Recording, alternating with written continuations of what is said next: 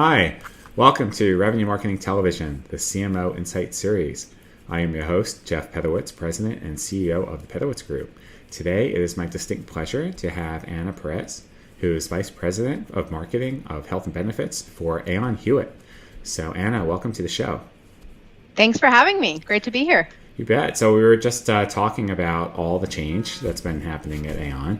And um, when we think about change, though, as marketing executives, what is one of the biggest things that you've seen change over the last few years? Yeah, I think the, the biggest change, and it, it's transformational really, is, is really about the purpose of marketing and the role that marketing plays within uh, the organization. So I know at Aon, we've been on this journey to move from more of the traditional marketing communications function to more of a revenue growth driving function and really trying to change the way our business partners uh, see us and the role that we play within the organization from being about you know pretty brochures and and sales presentations and more about integrated campaigns. How do we you know build the funnel? How do we accelerate sales? How do we support the sales teams? How do we help bring insights to our business about our customers and what's important to them? Uh, so really being a, a key part of our growth strategy as opposed to being a very tactical function within the organization. And so how is that changing how you're viewing marketing? Is it are you running it more like a business now? Absolutely. I think I like to think of um, you know three critical things that we're focused on to help us be viewed more strategically and more as a as a business function. One is changing our mindset to have more of a P&L mindset. So making sure that we on the marketing team understand the numbers behind our business, how we how we make money, how to you know what what's the operations behind the organization, so we can speak that language with our business partners is critical. Uh, the other one is making sure that we are a hub of information and insights uh, about our customers, so that we can use that not only to help our sales team but also our our product development team in terms of thinking about what's next and what we should be um, bringing to the forefront in terms of our product portfolio is another. And then the third is really how do we build our our credibility um, within our organization with our business leaders. And again, that kind of sits at the middle of, of, of those two things, the PNL mindset and the and, and the customer insights by making sure we're showing up and speaking the language of the business um, and, and partnering um, across functions. So instead of just worrying about what we're doing over here in marketing and how much we're investing in typical marketing programming, thinking about what do we as a business need to be focused on? And that may mean that we're going to cut down our marketing spend one year because we, we feel like the best path to growth is to hire more salespeople. So it's really being a partner to the business as opposed to a standalone function. So within that lens, then, are what you're being measured on now is it, has it changed, and what do you what what kind of outcomes are you being held responsible for, and then in turn, what are you holding your team accountable for?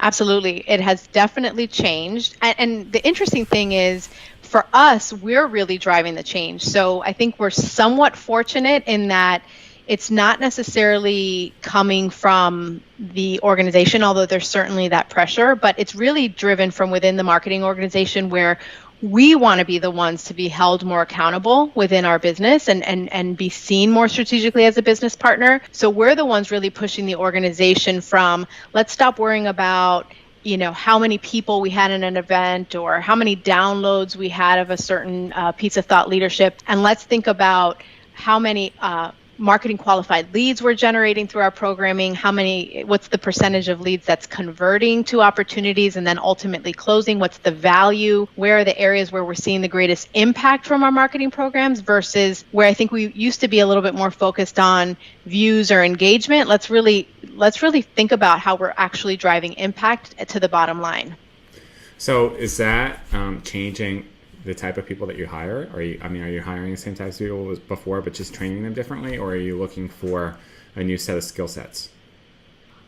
I think it's a little bit of both. So, you know, we have, you know, Aon Hewitt has been around for a long time. And so we have people who have been with the organization and bring a lot of great historical knowledge. And so we're leveraging that expertise, but helping people specialize a little bit more. So I think historically we had a lot of generalists who were trying to run the gamut of marketing programs, doing everything from events to online, right? And and and not really being specialized in any of those one areas. And so we're we're trying to help them evolve um, to the model we're trying to get to while also creating positions that are more specialized and hiring um, outside uh, talent that understands this idea of lead gen demand creation uh, revenue uh, marketing. And so it's it's it's a combination of the two.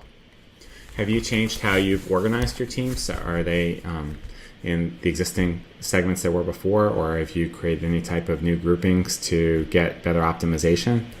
We've had a lot of change. So when I first started at Aon close to five years ago, as I said, we really had generalists. So we had a marketing team, um, but it was you know, really not distinguished in terms of the different roles that people played. And it was very much focused on kind of catching things that were coming over the fence and more uh, thinking about design and look and feel and brand more than really thinking about solution marketing, digital marketing, um, you know, demand generation. And so what we've done, the first thing we did was really focus on creating solution marketing. So, uh, you know, five, six years ago, we didn't have people that were really connected to one particular solution line or business unit, um, and therefore really got in deep, understood that market, understood the customers within that segment, understood the competitive landscape in that area. And so we started to really create solution marketers who were really working side by side with the product leader, with the sales leader for a specific business unit to, to really drive that deep subject matter expertise and create more of a marketing strategy. So that was kind of the first area of focus. And then once that really started to get up and running, um, then we started to surround those folks with people who didn't necessarily need to be subject matter experts within the category that they were um, supporting, but more functional experts. So we started to build out our digital marketing team and our demand creation team and our marketing operations people. So these aren't people who need to understand, for example, the health and benefits industry deeply, but they know how to run really good campaigns or they know how to you know make sure that our email uh, email campaigns are, are optimized and, and our website is optimized. So those were more functional experts. And it's interesting because we find ourselves having conversations with business leaders where they they want to kind of make a trade-off and we're constantly having to help them understand it, it really can't be an either or. You need both. You need product marketers but you need those you know support functions behind them marketing operations creative digital and it, really you can't trade off between the two. Very comprehensive. So yeah. uh, from a technology standpoint you know there's been so much movement in martech over the last few years. What, what's your take at aon hewitt? Do you have everything that you need? Not enough? Too much you know i think we have we have a lot of great tools. Uh, I those tools were not implemented necessarily from a marketer's perspective. So we're now going back and, and obviously we're, we're trying to find the right balance between optimizing the tools that we have today and there's still a lot we can do today so you know we have marketing automation tools we have our, our, our crm system but those weren't implemented to their maximum, you know, ability in terms of what we can do with them. And so some, I was talking to somebody the other day, and in some instances, we, we have a Cadillac and we're, you know, we're riding it like a bike, right? So we're trying to go back and say, how do we take advantage of some of the functionality that we already have before we think about you know implementing new tools and investing in new tools but at the same time understanding that there may be gaps in tools that we need to go back and fill. So one example is from a budgeting standpoint you know we're still managing our marketing budgets on spreadsheets right? And so we we went back and we said okay this is probably an area where we really need to think about investing in new tools that can connect to our crm that can connect to our marketing automation tool so we can get a really good view into where we're spending our marketing dollars and what the roi on those dollars are so that again, it all comes back to being able to have more strategic conversations with our business partners about what they're getting for their marketing investment. that makes a lot of sense. So, um, tell me a little bit about your approach to the customer lifecycle and marketing. How much of your team is focused on uh, early stage acquisition and uh, versus you know ongoing loyalty, cross sell, upsell, advocacy? Mm. So I would say today, from a purely just from a marketing perspective, um, my team, we are much more focused on the acquisition of customers, uh, and we have not yet gotten to a, a, place where we're doing a lot around ongoing customer engagement and loyalty, and that's certainly one of our goals for the future. Um, but we've really been focused on how do we help um, partner with the sales team to build that pipeline, accelerate that pipeline, and close those deals. Okay. Um, and then kind of that next phase is where we really want to go about how do we make sure because as we all know, you know, customer engagement, customer loyalty is so critical, and it's a lot easier to keep a customer than it is to to get a new one. And so thinking about how can we do more around that ongoing customer engagement? There's pockets where we do um, certain things. We've got a lot of work that we do with our clients in specific areas where we have client panels and we're constantly bringing our customers together several times a year to think about what could we do better where are areas that we you know should invest in from a product standpoint. So we do a little bit there but certainly a lot of opportunity to do more. Uh, uh, it sounds like you're definitely already heading down the right path. Just from a from a process perspective, what are some of the things that you've been working on strategically to drive better optimization and scale change? One of the things I'm most excited about that we're in the middle of is um, you know, a lot of the work that we've done historically has been kind of at the request of a, of a sales leader, the request of a product leader, and been really either focused on our product or on a specific challenge that they're um, feeling with a specific client in that in that particular deal. Um, but one of the things we really wanted to do, and it goes back to that second pillar about being really a hub of customer insight is we wanted to make sure that we as strategic marketing partners were really uh, in tune with what our customers holistically were telling us and where there might be differences uh, in segmentation that maybe didn't align with the way our business was segmented so we took some time at the end of last year and went and conducted customer interviews, created customer personas. We learned that, in fact, maybe the way that our sales team and our business organization had historically segmented customers was not actually the way customers was not actually aligning with the way customers segmented themselves so that was a key insight for us that then is helping us now do some work around mapping the customer journey understanding what are the questions and the challenges that these customers are facing at different points in the in the cycle and how do we facilitate movement and understanding and engagement at each phase. And so, whereas we've been doing a lot of work around value propositions for specific solutions and sales tools, trying to think about how do we move a little bit further upstream and help clients who maybe don't even necessarily think they have a problem relative to the solutions that we provide and providing that insight that helps them say, wow, this isn't maybe something I've thought about in the past and, and a conversation I need to engage in.